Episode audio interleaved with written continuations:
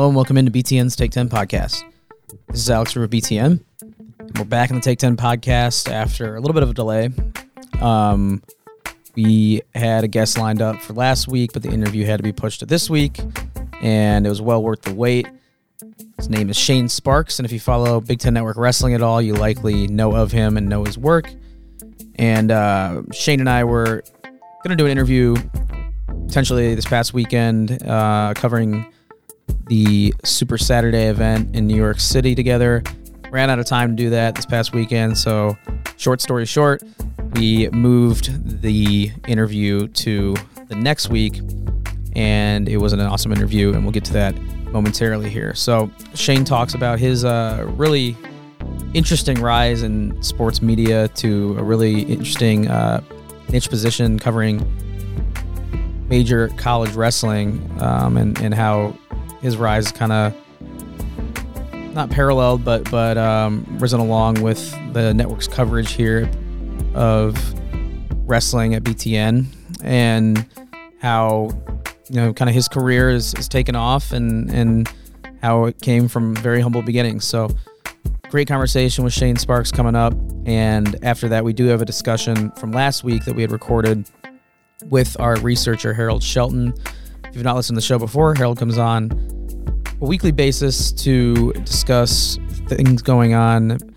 behind the numbers in depth in either Big Ten basketball or football, depending on what season it is. And with it being Big Ten basketball season, um, I, I, did cut out a little bit of our conversation from last week because things changed so much in the Big Ten on a week to week basis. But I did want to at least salvage some of the discussion we had because uh, we touched on a couple really interesting topics last week that definitely have some shelf life to carry over into this week's episode. So the conversation with Harold's chopped up a little bit, but uh, definitely took the two most important parts of our discussion from last week and added it to the end of this episode following our discussion with Shane Sparks. Um, Harold and I talked about the departure of Kobe King from Wisconsin basketball and what the suspension of Brad Davison from last week, the one game suspension means, you know, going forward as far as a standard goes, it's been set in the Big Ten by the commissioner's office. And then after that, we also reflected on the life and passing of Kobe Bryant and how it was affecting us in the moment. And you know, I probably speak for a lot of sports fans still, even a couple weeks later now, uh, resonating to uh, to this day, even as we get you know into February and uh, get farther away from that tragedy that happened at the end of January. So, really a uh, compelling discussion with Shane. Some compelling stuff with Harold after that, and we'll get to Shane Sparks first. It's BTN Take Ten podcast discussion with our BTN wrestling analyst Shane Sparks. And it starts right now.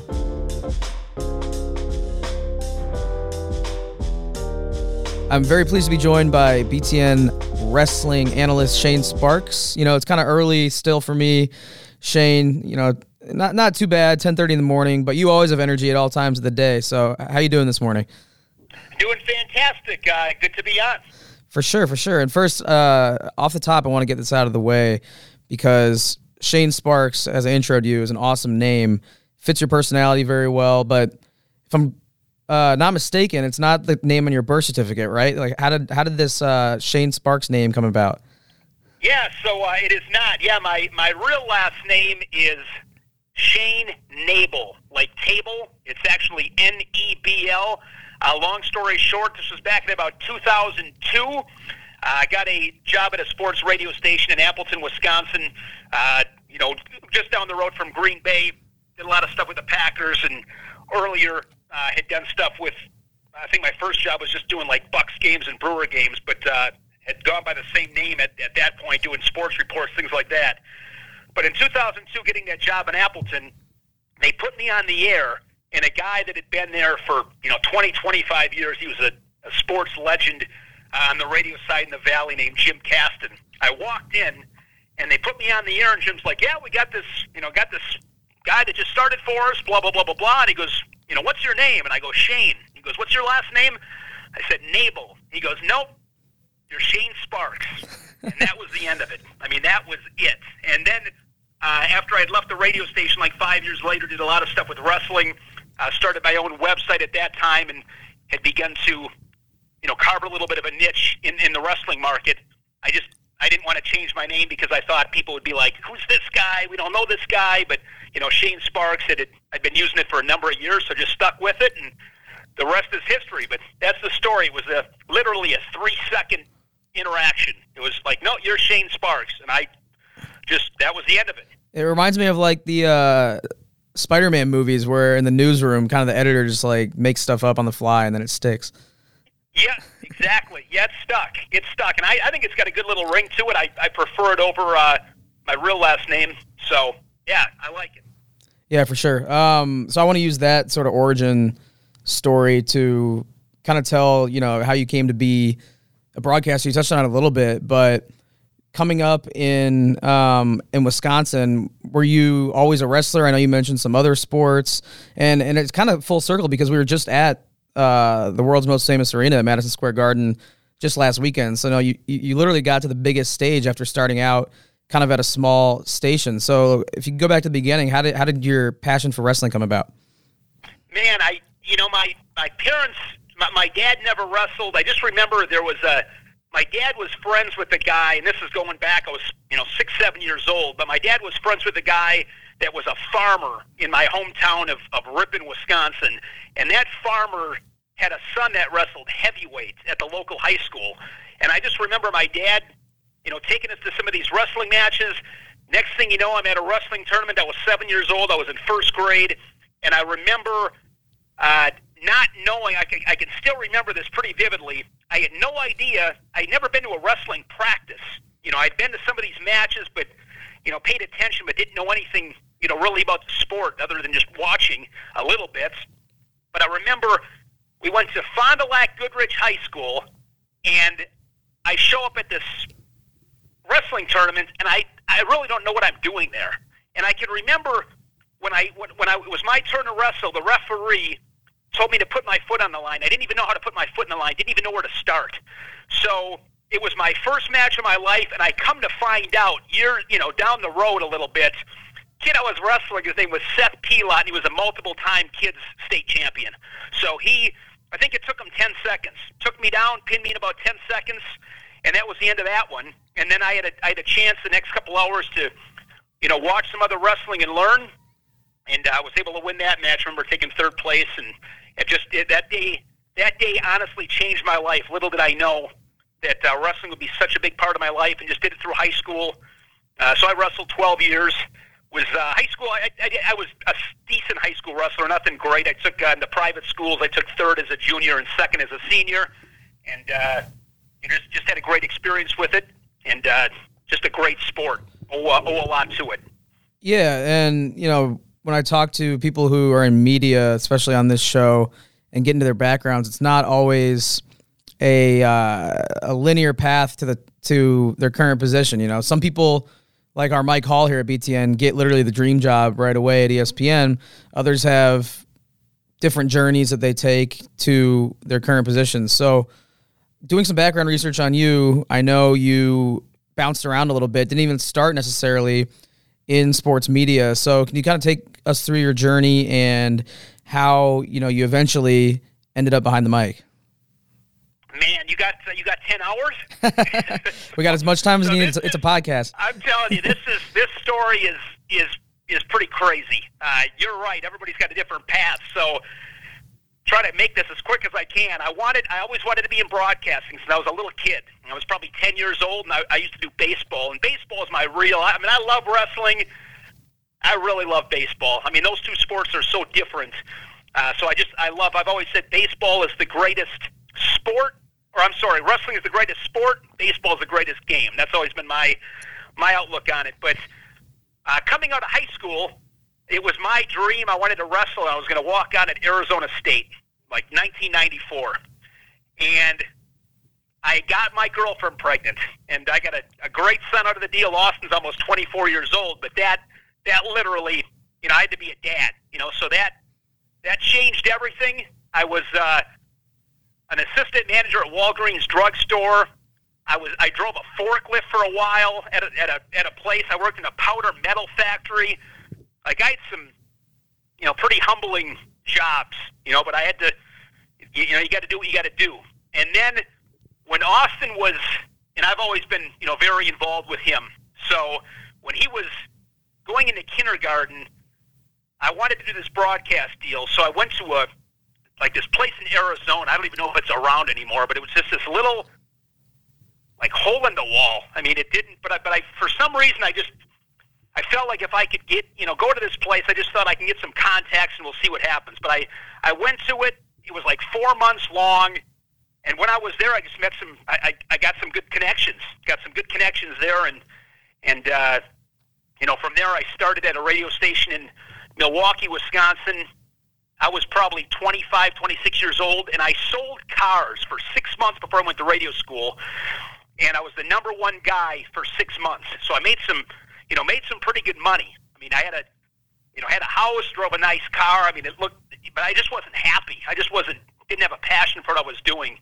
So I ended up taking this job in Milwaukee.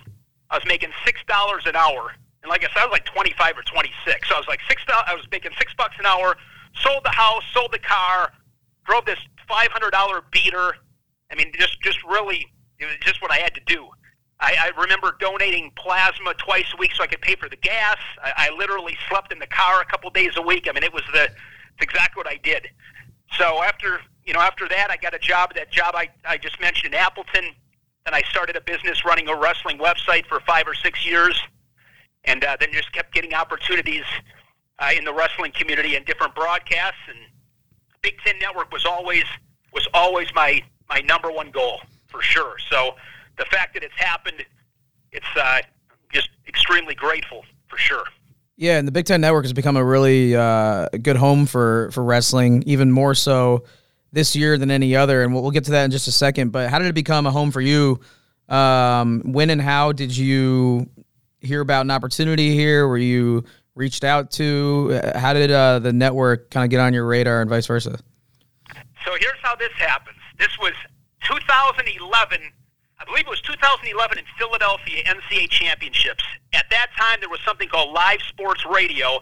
There were these little headsets that you would purchase at that event, and uh, if you were a fan, you would listen to this radio, and you could go to any mat you wanted to of the eight mats, and you could listen to a commentator on that particular mat. So it was a really, really cool opportunity.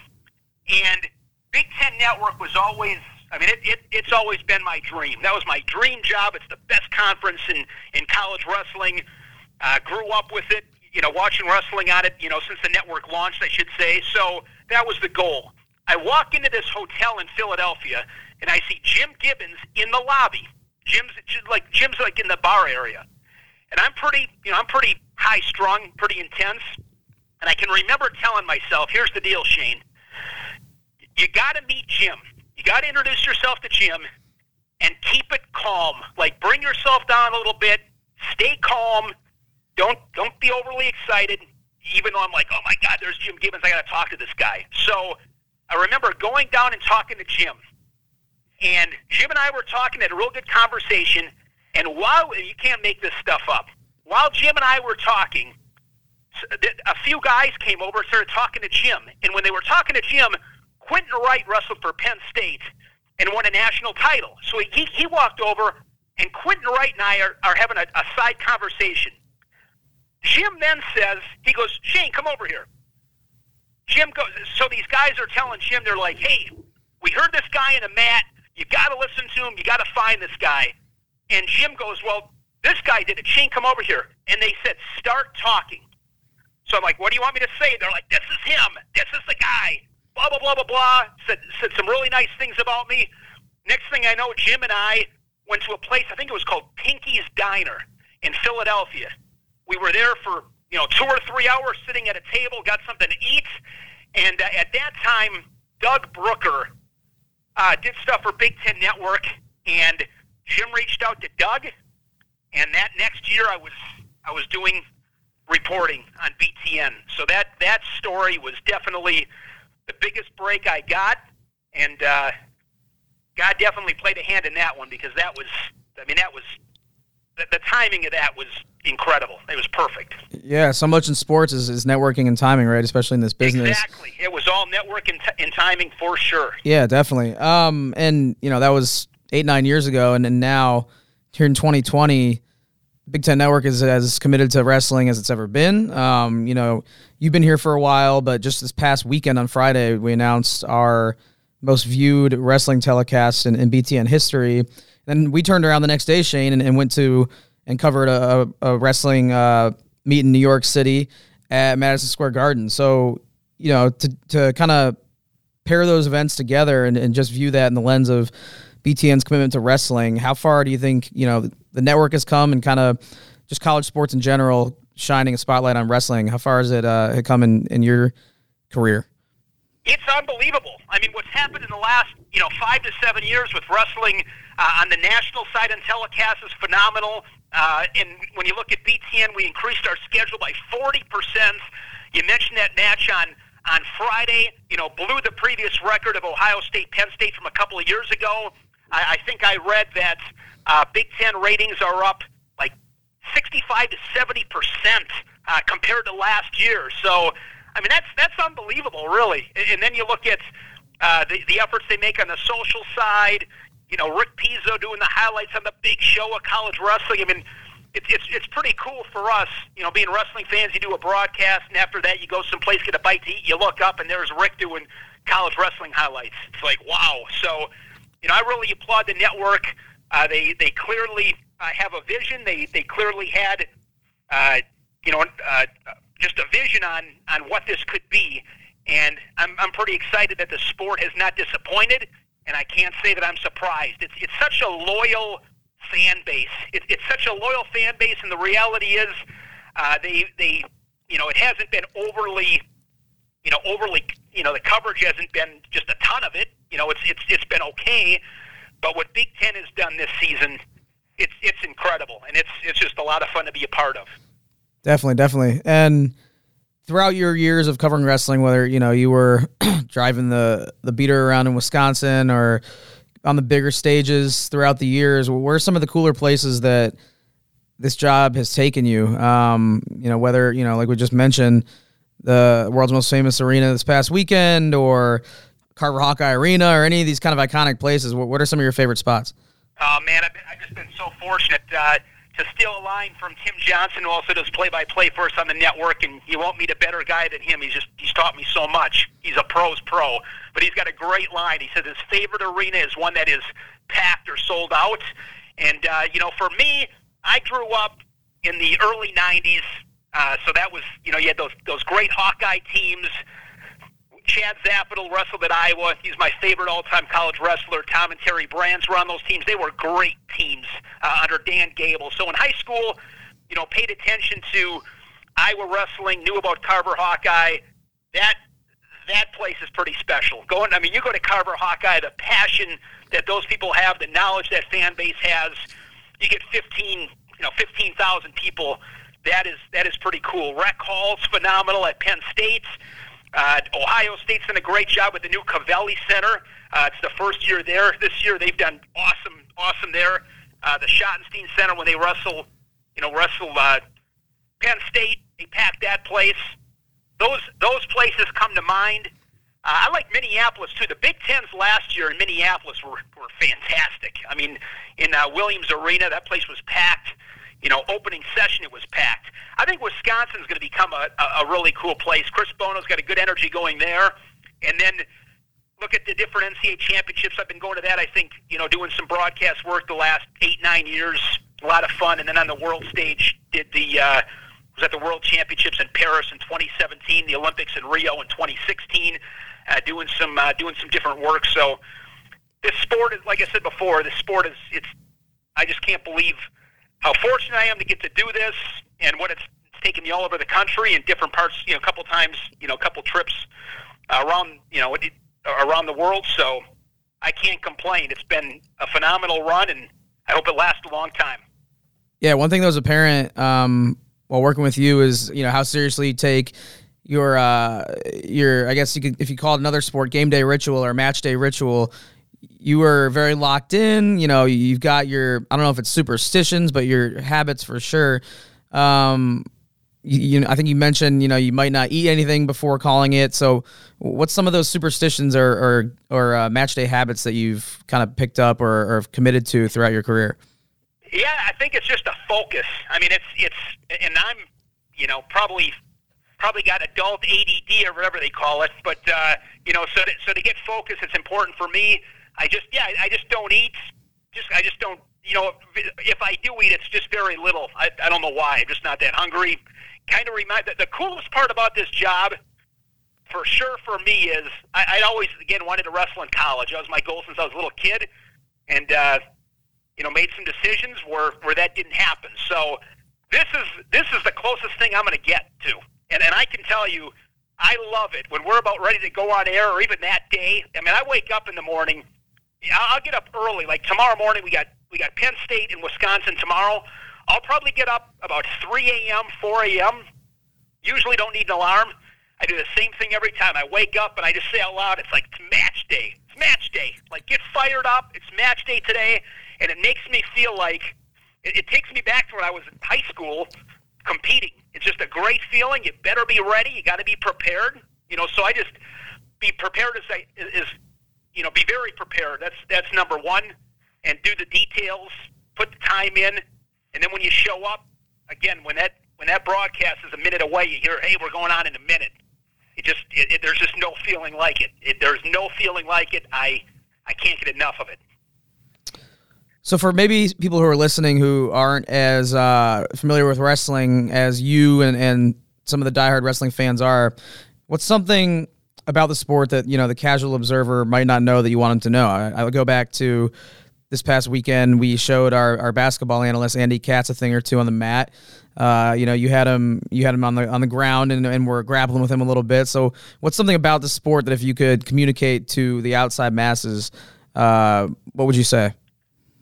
You know, that's that's a really good question. I would probably answer that in a way that has nothing to do with the actual, you know, contact of the sport. Uh, I guess what I mean by that is, and this is all sports in general, but but wrestling is so unique from the standpoint that it is it's individual. I mean, it is you and somebody else. I mean, it's you know, you look at these these college matches, you got fifteen thousand people. I mean, it's reminds me that the gladiator days. I mean, you got two guys out there that are extremely good. I mean, these are the top one percent of the top one percent in the Big Ten, and they're going out there putting it on the line. The courage it takes, and they both expect to win. I mean, when you got two guys that expect to win, Terry Brands from Iowa said this once. You got two guys that expect to win. That's when you got yourself a dogfight. That's what people want to see.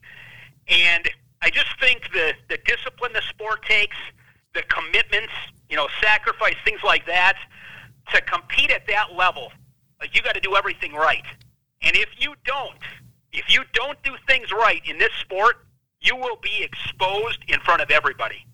And that to me is just I think this sport again. I didn't even wrestle in college, but I, I don't think it matters if you wrestle in middle school, high school, college.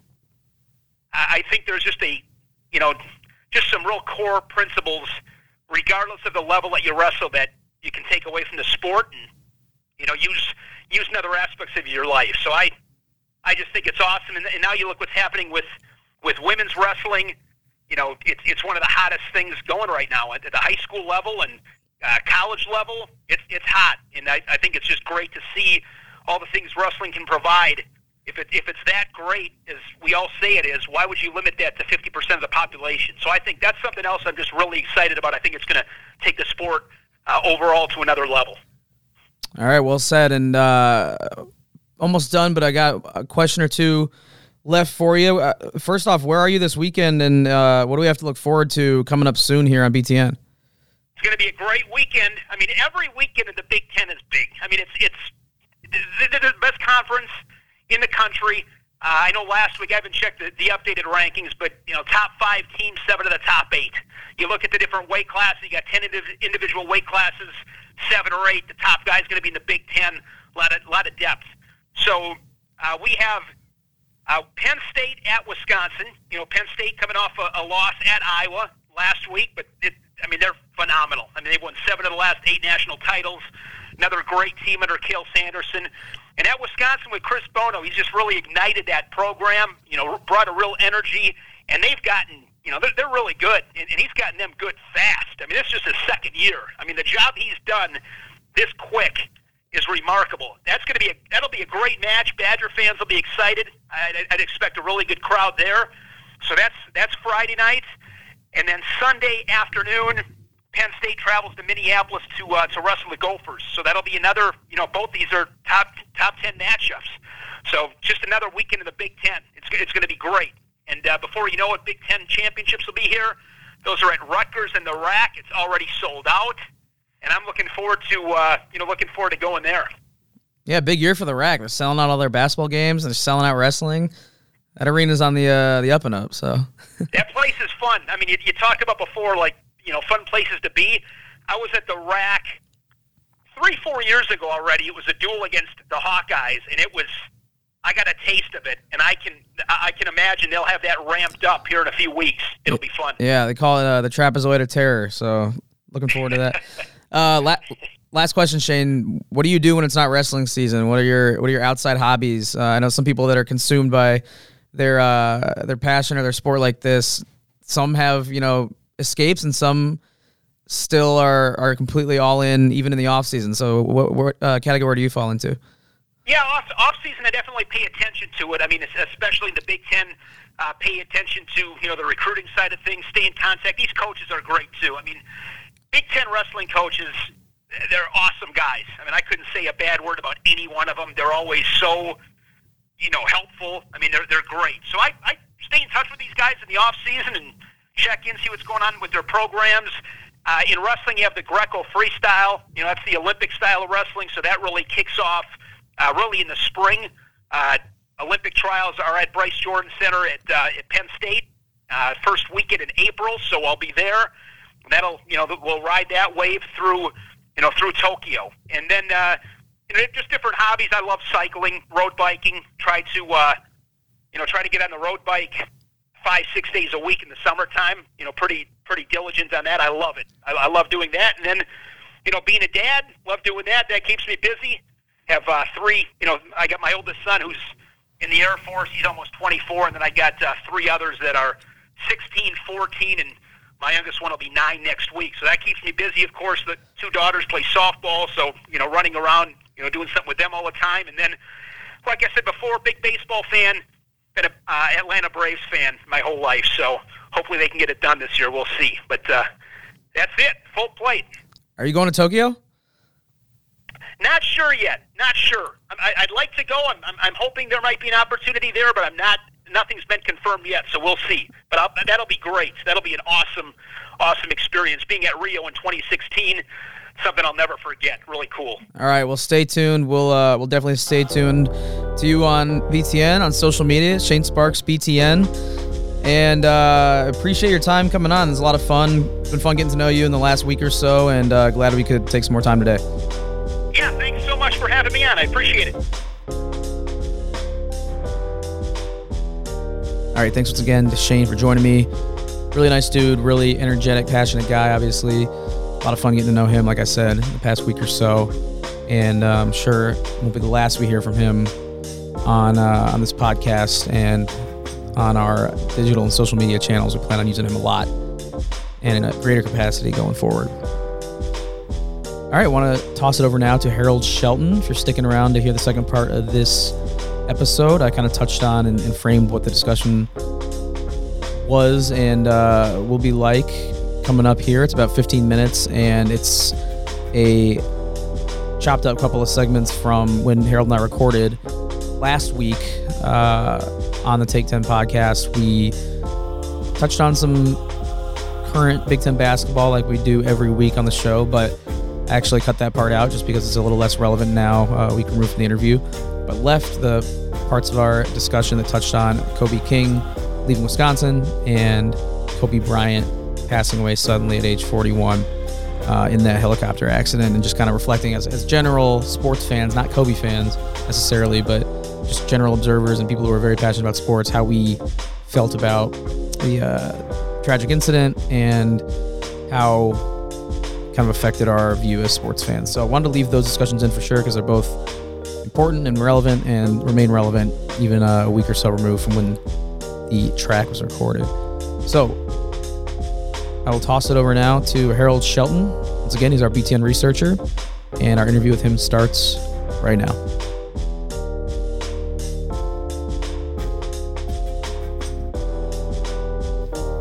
All right, we are back in the lab.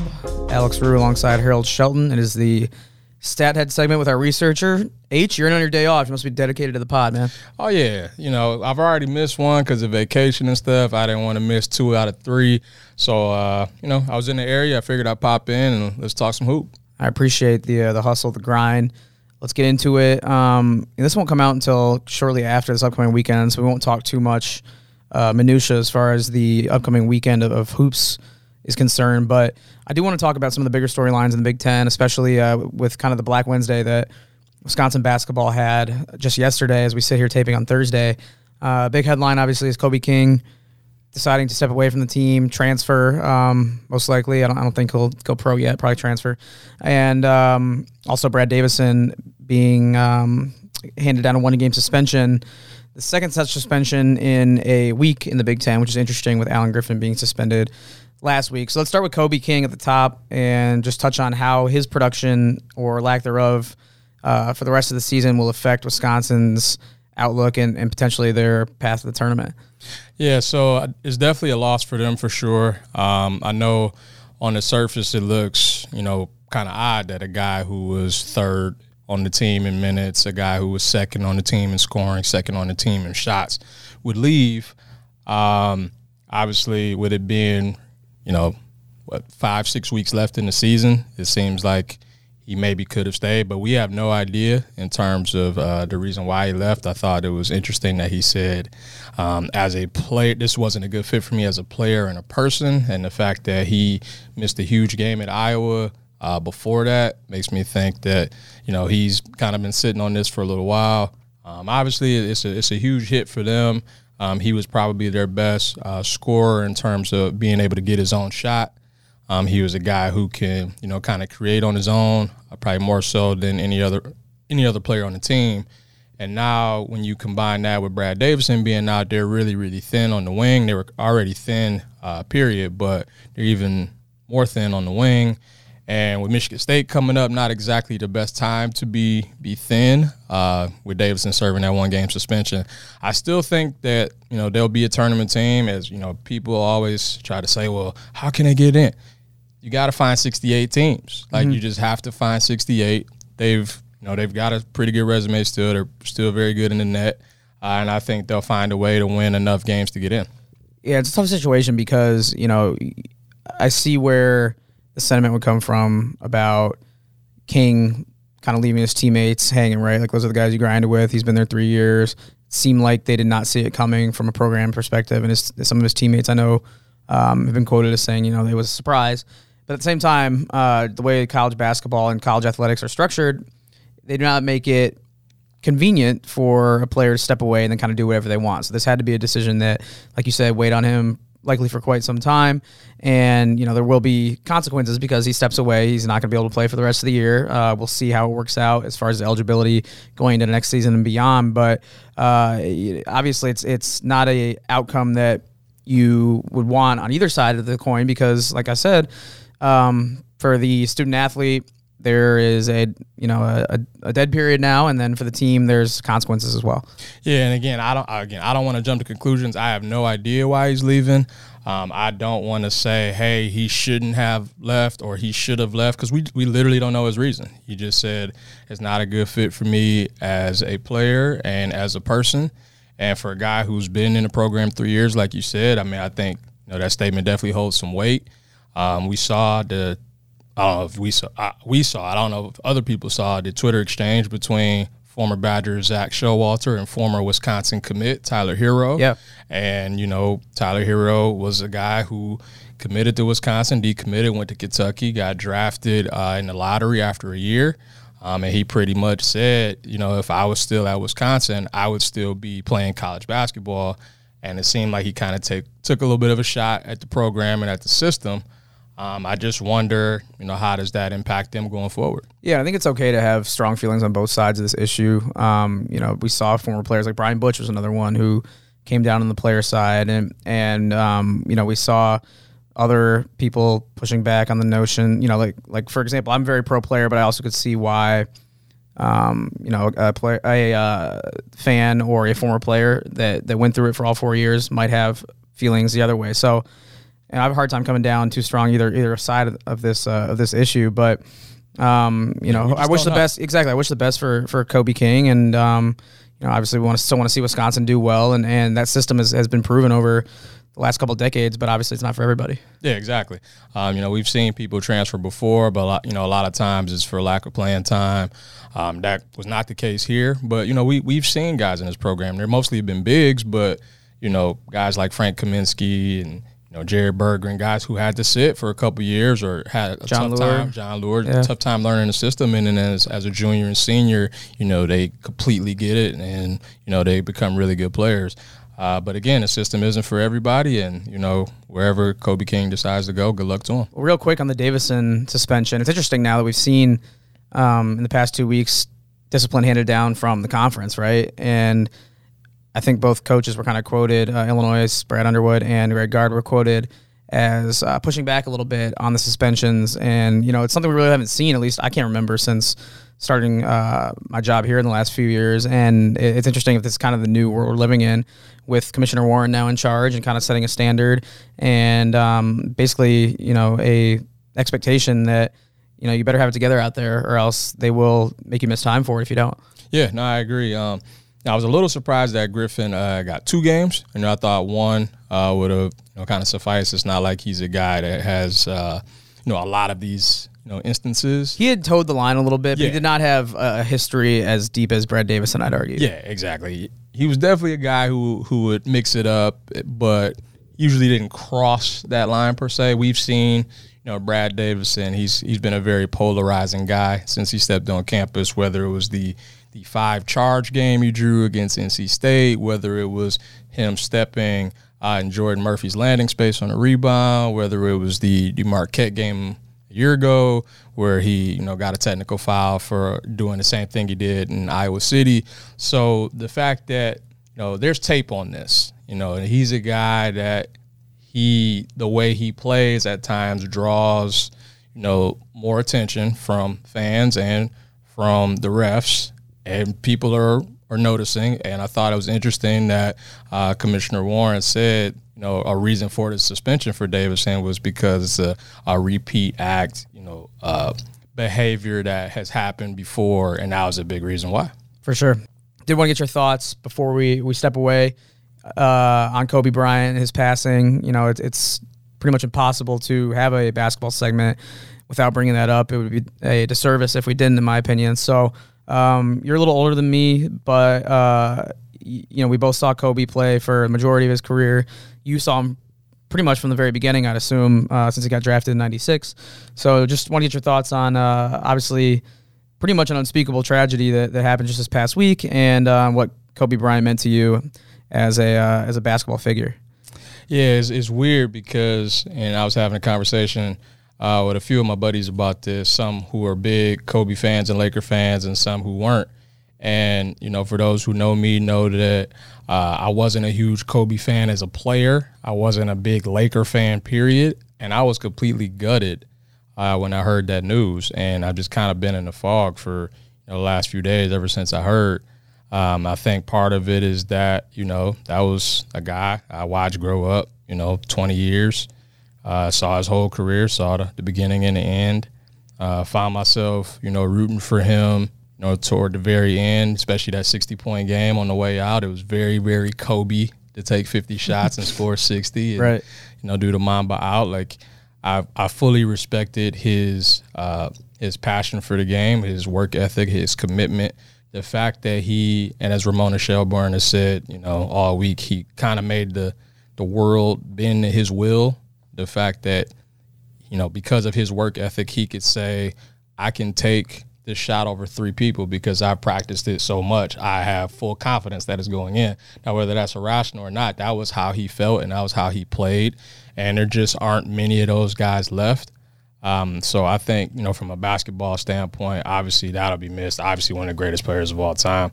Um, but i think it it really bothers me because he had more to do, and you can kind of tell with his second act that he was really enjoying the post basketball transition.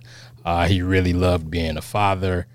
Uh, Gigi was going to be the next one. He was gonna, she was going to carry the legacy. Uh, the fact that you know he was such a champion for the women's game uh, was really, really. I was looking forward to seeing how that was going to evolve and how she would potentially be the one to take it into that next level. Uh, the fact that you know that he's gone and she's gone, you know, I, I just feel terrible. I haven't been able to uh, turn away from any of the Kobe coverage uh, all week, and so you know I feel awful for Vanessa. I feel awful for those girls. I feel awful for everybody, uh, all the families that were impacted uh, with that helicopter crash. It's just a really, really, really tough week. Yeah, agreed. Um, you mentioned kind of how you, you weren't necessarily a big fan of Kobe or the Lakers, um, and I'm kind of in that same boat. Uh, you know, I watched him play since I started watching basketball in the NBA. You know, probably at this point, 17 or 18 years ago is when I maybe started paying attention. 01, 02. and uh, the sentiment that you shared there has kind of been echoed. Uh, uh, you know, whether it's sports radio airwaves or or my peers. Um, just the fact that you know we weren't necessarily big Kobe Bryant fans, but it's been a very disturbing and, and unsettling last few days. Um, I definitely share that sentiment. Um, just because you know it is so sudden and he'd been so present. It's not like he faded away into oblivion after he retired. Um, being on social media as often as we are, we saw the memes of um, you know him and his daughter and and the uh, very front facing presence that he and Gigi had. And you know, just Saturday night, I was up late, saw his tweet to LeBron congratulating him on passing him the all time scoring list, and to then you know refresh t- Twitter again. 12 hours later and uh, he's dead it's it's a very disturbing unsettling thing and i don't think we've really as a society face this type of um, you know i guess grief eh, at least from sports fans uh, perspective because nobody's really been taken from us like this. It's been so front facing so yeah it's been a it's been a very tough and um, unsettling last few days. And like we said, it's not just it's not just the people that we lost, but there's you know families of, of nine people that um, are shook right now, and and if we're feeling this way as fans, just kind of of basketball and in general fans of Kobe Bryant and observers, I can't imagine how you know real fans of Kobe feel. Like he meant a lot to LA to Lakers fans. It's kind of a nationwide and international fan base, and you know he had international ties. He was an international figure and um, you know, if, if, I'm feeling this way, and if you're feeling this way, I can't imagine how those true fans of Kobe and um, the Lakers are feeling, and and you know, much less the families of, of those affected. It's it's just um, it's it's awful, and it, it's gonna you know kind of change. I think how we view our stars now that you know we see how easily one can be ripped away like that. Yeah, no, I agree. I mean, uh, you know, 41 years old. You know, it's a, you know, it's a guy who's still young you know, a guy that a lot of people probably viewed as invincible because of the way that he carried himself mm-hmm. and you know how confident he was and how passionate he was and you know it kind of is a reminder that you know when it's your time it's your time and you don't know when your time is and i think it was just kind of a, a really really harsh reality and a stark reminder of that. Um, you know it just is it's really tough. And you know i thought it was interesting that you know, there's so many like positive Kobe stories that have come out, you know, ever since he passed, you know, whether it was from, you know, players, you know, that he mentored that people didn't really know about, or whether it was, you know, fans who would come out and say, you know, Kobe did this and Kobe did that, but he didn't want any of the media present. So I was wondering, you know, if part of that was on purpose so he can kind of keep that edge, you know, on the court and, you know, kind of be viewed as a bad, you know what but off the court it sounded like he was complete opposite and he was starting to show more of that you know in his retirement life and it just sucks that we can't see the rest of it yep well said uh, we've had to talk about some difficult topics um, you know from the, the, death of smoothie winston and and i kind of alluded to it it's just been a rough eight months to a year with howard moore's um, tragedy and his family and, and this and um, Charles Rogers on my side. Yep, Charles Rogers, Roger Robert Archibald um, at Illinois this past weekend, same weekend as, as Kobe. Um, it's difficult, but you know, uh, I think it helps kind of everyone collectively just to air it out, talk about it, and uh, you know, pay tribute to those people in, in the best way we can. So I agree, um, and you know, I don't want to end it on that. So uh, I'll go ahead and wish uh, a happy birthday uh, to Tom Izzo, who There we turned go. 65 today. Uh, you know, on the Mount Rushmore of Big Ten coaches. for sure, Um, you know, he's provided, you know, me and my family and my friends a lot of joy in his 25 years as a head coach. I'm sure I can speak for all the Spartan Nation about that. So, Coach, uh, I hope you're having a, a great day. Hopefully, we can, you know, keep on winning and keep providing some more memories. all right, well said, H. We will get back with you next time. Appreciate you coming in, and uh, talk to you soon. Sounds good.